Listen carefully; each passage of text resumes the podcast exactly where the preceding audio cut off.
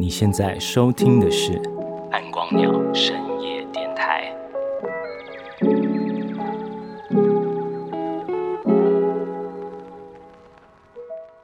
嘿，大家好，啊，我是电台主持人暗光鸟先生。呃，这一集呢，要跟大家聊一个我觉得是蛮有趣的主题哦。呃，就是电影辨识。那这个辩呢，是辩论的辩。那在聊电影辨识之前呢，得要先回头来讲一下，呃，这次暗光鸟季的活动场地，呃，就是印八九豪华影城。呃，印八九现在的地址啊，就是成人街和民族路的这个地段嘛。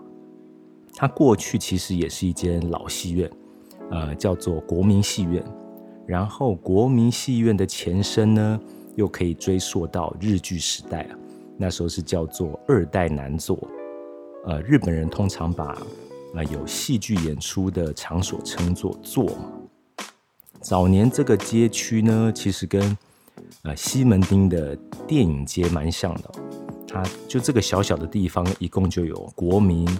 罗山、三山啊，这三间电影院的聚集，所以嘉义其实是很有戏院文化的，老戏院非常多。然后印巴九他们花了六年的时间嘛，在呃国民戏院的这个旧址上面呢，把他现在这种新大大的建筑物给盖了起来啊，也可以说是呃继承前人的志愿啦。那因为呃。暗光鸟季嘛，我们提倡所谓的夜间新生活呢，是希望把在地文化跟夜间活动给结合起来。那所以呃，印八九它有怎么算继承了嘉义这种戏院的文化。那所以其实，在呃活动正式开跑之前哈，我们就办了一场跟电影辨识有关的工作坊。然后在活动当天呢，其实也在天台。印八九的天台有一个小小的成果发表会好了，那到底什么是电影辨识哦？呃，要了解最快的方式其实是去看一部日本电影，呃，叫做《王牌辨识》。嗯，那部电影就是在描述辨识这种很特殊的职业。那如果要直接简单的解释什么是辨识，那就是在默片时代呢，在电影院的现场。同步解说跟配音的工作啊，做这种工作的人就叫做电影辨识。电影辨识这样的职位啊，应该算是日本人的发明啊。然后在日剧时代的时候就流传到台湾来啊。默片在开始风行的时候啊，片子还是以西方电影居多嘛。然后这些默片呢，为了让观众容易理解剧情啊。呃，常常在演到某个段落的时候啊，就会出现啊文字说明。那当这些电影在日本上映的时候啊，就需要有专业的人在现场翻译这些文字哦，而且还要转化成日本人能够理解的说明。然后慢慢的呢，电影便是除了解说之外，也开始帮啊帮角色会现场配音，设计一些对嘴的台词啊，这样观众在看的时候。你就一边看一边听，更能够身临其境。而且一部电影啊，通常只会搭配一位辨识的服务，可以这样说。但是电影其实不会只有一位角色，所以电影辨识还必须是九官鸟啊！你要能揣摩不同的性别啊、职业或是腔调的声音啊。有人可能会想说，那把你那个配音给录下来。那你配合电影去同步播放不就好了吗？干嘛要找一个人在现场这样对嘴啊？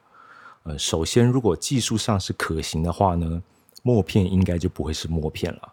那此外，就算那个时候有简单的录音技术，但是默片在播放的时候啊，大家应该多少看过那种画面吧？呃，就是放映师他会抓着一根像手柄一样的东西，要一直转动，那片子才能够跑起来。所以默片的放映速度其实是很不稳定的哦，因为它超级的人工嘛，呃，所以预录的音轨，就算你有这个音轨，也很难对上影片的。于是乎呢，电影便是除了已经是九公鸟之外，临场的应变能力还要非常的厉害啊，才能够应付随时都可能发生的播放事故。大家常常听到就是日本会使用“职人”这个这个名词嘛？那电影辨识其实也就是一种非常专业的职人。本来我是这样想的啦，但如果你有看过啊电影啊前面讲到那部日本电影《王牌辨识》，你就会知道，辨识其实才是那个时代真正的电影巨星哦。民众买票入场啊，大部分是为了听啊辨识他很精彩的声音表演啊，而且这部电影的角色跟剧情啊啊大部分都是真有其人真有其事的哦。全部都是经过日本人非常认真的考证啊之后才写下来的剧本。那这啊这个东西是这次的工作坊呃讲师吴义伦老师告诉我的啊。那这边小结一下，就是电影电视其实是默片时代真正的摇滚巨星啊。我觉得这个非常的有趣哦，因为所有的文化都是因为人而产生嘛啊，不管哪一种的形式的表演哦。能够和观众产生连结，然后进一步去传达个人魅力，都是非常重要或是必要的。就是你要能够展现出人味了。那默片时期的影像技术还比较原始嘛，那演员在电影里面能够表达的方式也是比较局限的。那所以能够在现场直接听到声音啊，直接和观众。互动的辨识，相较之下是非常有魅力的。嗯，我觉得现在很多网红，不管是 YouTuber 或是直播主啊，他们的影响力常常比呃电视明星要来得强，也是差不多的原因。呃，当天工作坊那个吴亦伦老师啊，他其实一开口表演，也是一瞬间就抓住大家的耳朵。那这种现场表演是很直接、活生生的。那种现场的震撼，是你看再多啊书面资料都很难去体会的。但是呢，一个时代的巨星啊，通常都会被下个时代的到来给摧毁了。那有声电影这种东西出现了之后，呃，默片当然就是直接淘汰出局了。虽然曾经有一小撮人认为默片啊，其实是最纯粹的表演艺术，但是大众要的。是好懂的娱乐了不需要这么艺术。那默片一旦啊开始消失啊，电影辨识这种职业，当然也就没有存在的必要了。那台湾在移植了辨识文化之后呢，也是有慢慢发展出属于台湾的一种风格。那最重要的部分应该就是呃台语辨识的出现。呃，那个年代除了日文，大家讲话还是讲台语比较多嘛。但在六零年代之后啊，台湾的辨识其实也就消失的差不多了。那吴亦伦老师啊，其实可以算是台湾最后的辨识传人之一了。他自己是曾经远渡日本去找日本的老辨识去拜师学艺的。那其实日本自己的辨识也是快要失传了。那《王牌辨识》这部电影。呃，应该就是日本人想呼吁大家来关心辨识传统的产物。上一集节目有聊到呃轮谱这个传统嘛，那我的心得就是，比起一直呼吁啊要保护传统，更重要的是要思考一下啊这个传统习俗里面啊哪些部分是过时的，然后哪些部分是真正重要的。那仪式很常随着时代改变，但那个。仪式里面的核心精神啊，通常是不会变的，但是可能会转成另外一种形式来呈现。呃，那电影便是啊，呃，是绝迹还是改变形式呢？呃，日本的声优潮大家都知道，其实是现在越炒越热的。那声优很像是直接传承了辨识精神的一种职业了。然后前面讲到的 YouTuber 啊，或是直播主，甚至是。一般科班啊，大家会呃教导的这种表演艺术，类似基础的发声啊，我觉得其实都沉寂了某个部分的辨识记忆啊，只是形式很多元分散了。那最后呢，我想呼吁大家可以去看一下电影便是这部啊《王牌便是》这部日本电影，它非常的容易看，然后很有趣，然后片子也不长，大家可以感受一下剧里面哦。电影便是所呈现的那种人味了，他们是怎么样互动，然后怎么样呃，从应该是电影的辅助角色，那变成默片时代的巨星，我觉得会是一次非常有趣的观影体验。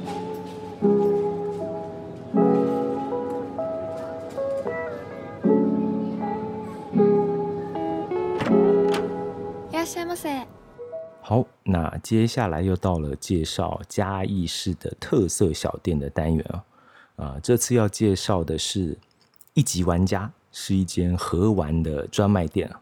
那盒玩是什么？如果有朋友不知道的话，呃，等一下就会聊到，跟大家仔细的介绍。那一级玩家他的店是藏在，我觉得真的是藏啊，藏在文化路夜市的那个第二商场的巷子里面哦。嗯，就在很多女孩子都会去光顾的麋鹿市集旁边。一级玩家他的店面是很简洁的白色为基底哦，然后门口就摆了很多台的扭蛋机，然后店门面总是整理的非常的干净。那如果你是随便走进巷子，然后不小心看到这间店的人，可能会吓一跳，就是哇，这个小巷子里面居然有这种很跳出街景的店啊。而且店里面的客人通常还超多的。这次我是因为活动合作的关系，然后去店里面有洽谈了几次，然后也有几次是自己私下去买东西了。那不管什么时候去啊，真的客人都很多。那像我这种中年大叔会觉得很好奇啊，就店里面的小朋友到底是怎么找到一级玩家的？就这些来的客人，没有人是在那个门口这样探头探脑，跟我一样。一级玩家的老板博如 （A.K.A. Blue） 了啊，这是熟客的叫法。那本来是念餐饮管理的，那也有去外县市的餐厅工作过，但是其实就是生活成本太高了。你发现自己好不容易跑到呃，就是外县市区，但根本存不到钱，那就辗转回到嘉义发展。呃，Blue，我觉得他很早就开始。思考人生方向，因为其实他也很年轻。人生方向大家其实都会思考啦，但是你要真的做出改变是蛮需要勇气的。那因为 Blue 一直做餐饮店，那他觉得人生好像以后都定型了，他大概可以想象未来长什么样子，然后有点想要跳出舒适圈吧，那就跑去干业务。这段时间应该也是他的探索时期了。那其实你东撞西撞之后。通常就会知道路怎样走比较对。那差不多也是在自己当业务的时候，呃，台湾的娃娃机开始盛行嘛。然后 Blue 啊，因为这样开始对公仔产生兴趣了。然后自己私底下呢，也开始有在收集公仔，养成这种习惯了。那一有时间就会往台北跑，像是去西门町的万年啊，或是北车的地下街。因为嘉义其实没有自己能够逛到开心的店啊，啊，但是台北的店家价格通常会高出市价那么一点点，然后你常常去逛，逛久了不入就觉得不如我自己在嘉义开一间店好了。他想要开一间那种呃同号能够在店里面聚集啊聊聊天的，呃这种比较温馨氛围的店。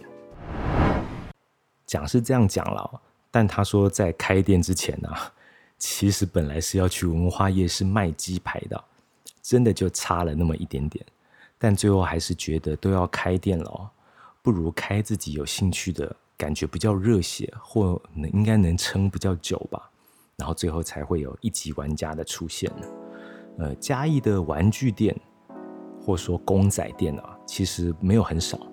那但是没有像一级玩家这样品相很多的盒玩店哦。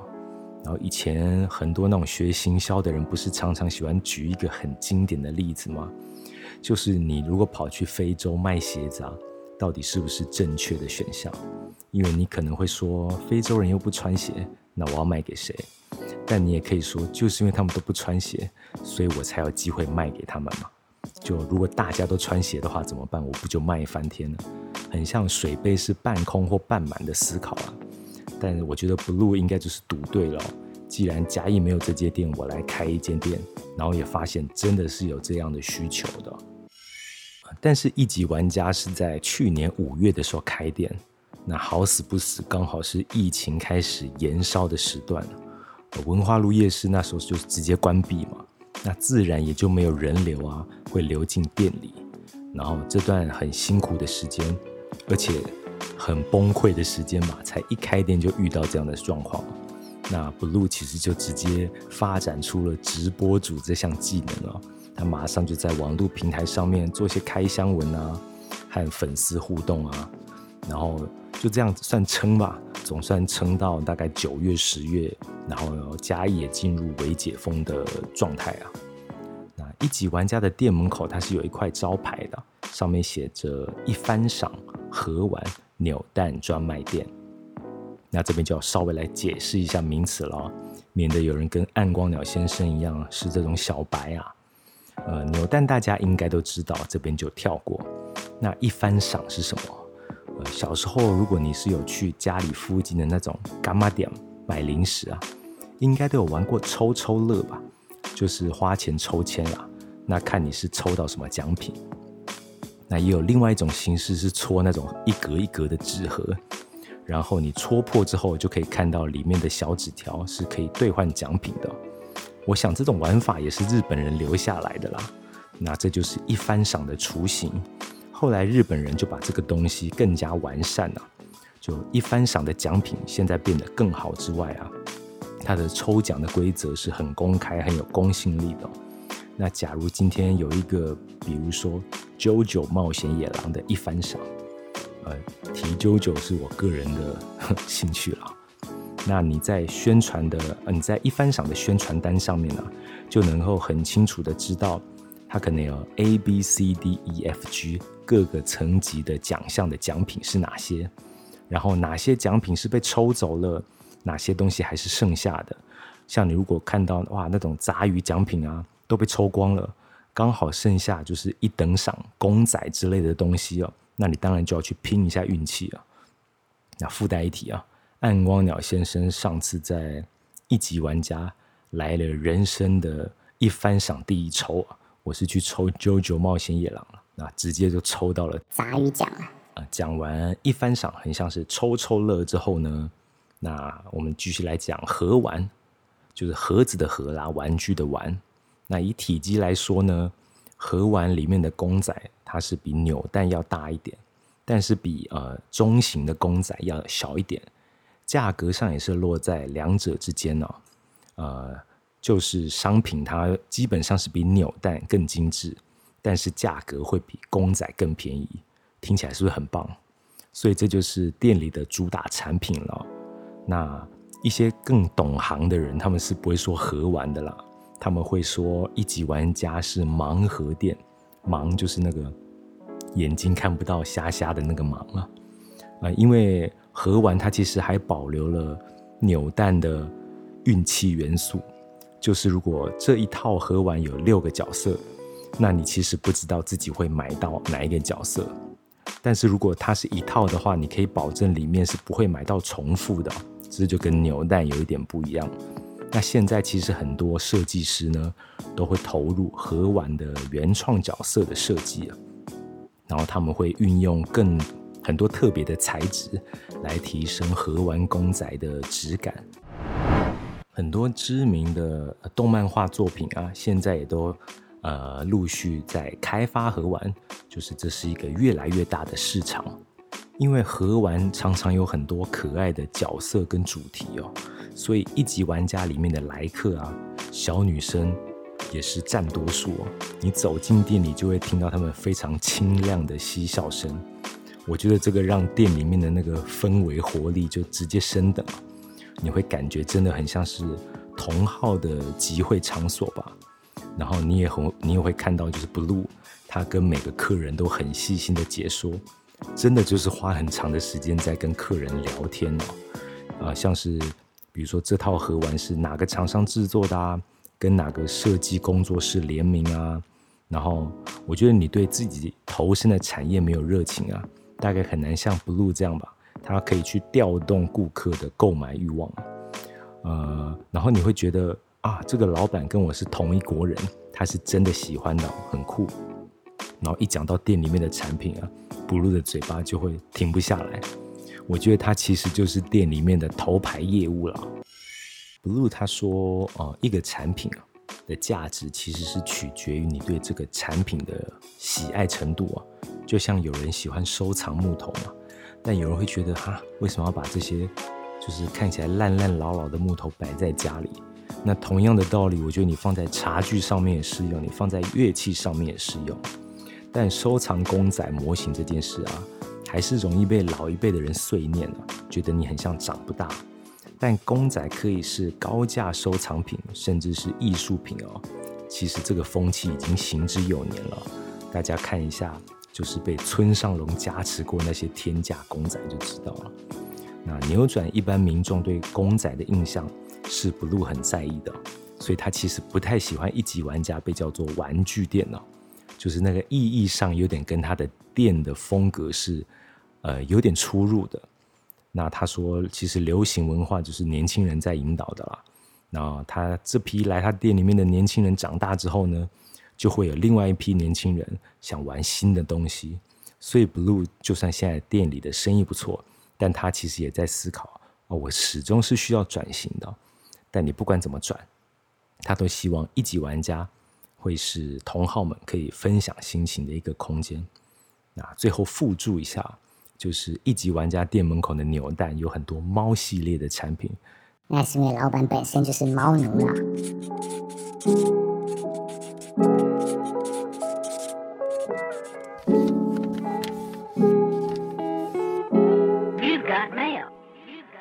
好的，那最后一个单元，我们一样要跟大家分享一下，我们从嘉义市民这边收集来的明信片。那上面会写着大家对于嘉义的夜晚啊，发生了什么事情，好像会比较有趣。大家会写出他们简单的提案。那我今天选了三张跟大家简短分享一下。第一张我觉得很有意思哦，他说他是希望嘉义啊所有的夜市。每周可不可以有一天呢？就是全部的摊商都只讲台语。呃，台语教育啊，要做到什么程度？这可能要专业的人来分享了。但我觉得，比如说现在很多年轻人，其实台语讲的没有这么流利了。呃，也不要说年轻人了，暗光鸟先生自己台语讲的也是哩哩啦啦吧。但我觉得，先不讲是不是要推广台语教育，但我觉得，如果比如说你。对台语的使用不是那么熟悉啊，就可能跟讲英语一样吧。那反而变成你在沟通的时候，你会很认真的思考你要怎么传递你想传达的事情啊。我觉得这个是蛮有趣的，很像人跟人的沟通可以变得更真诚一点。我觉得这个提议蛮酷的。那另外一张明信片呢，就是他啊看了他的明信片内容，我才想说，哦，好像真的是这样。他写说，常常在路上看到一些外国人哦，很想知道他们都在干嘛，晚上可以一起玩。非常简单的提案，但我其实也蛮常在嘉义看到外国人，而且你感觉他们就不是观光客啊，好像就是常住在嘉义的人啊。那真的会蛮好奇他们的背景啊，他们会讲中文吗？他们喜欢吃台湾的什么料理？他们靠什么为生之类的？如果有类似的活动或团体在办这些事情，我觉得应该会蛮热闹。那最后一张明信片呢？他写说：“我有在弹吉他，那希望嘉义市啊，每个月能够有一天是街头音乐人日，然后所有的公园都能够听到音乐。”呃，嘉义其实推动那个管乐节做了好几年嘛，我其实不知道嘉义的音乐风气有没有起来啊。但我觉得，如果每周有一天，呃，可以这样推广的话，就公园可能真的每周有一天就是街头音乐人日啊。嘉义的公园那么多又那么大嘛，我觉得办起来其实会蛮盛况空前的感觉啊。而且不是特别早，比如说表演团体、知名表演团体来表演，就可能是真正的在地人，然后他们就是很诚挚的演出。那你会觉得音乐好像就是真的是从嘉义的土地里面。怎么讲想起来的？那我觉得这个提案也是蛮酷的啊！今天这三张我看了之后，都有一种哦，好像这样真的是不错的感觉哦。好了，那这一集的节目就跟大家聊到这边，我们下一集节目再见喽。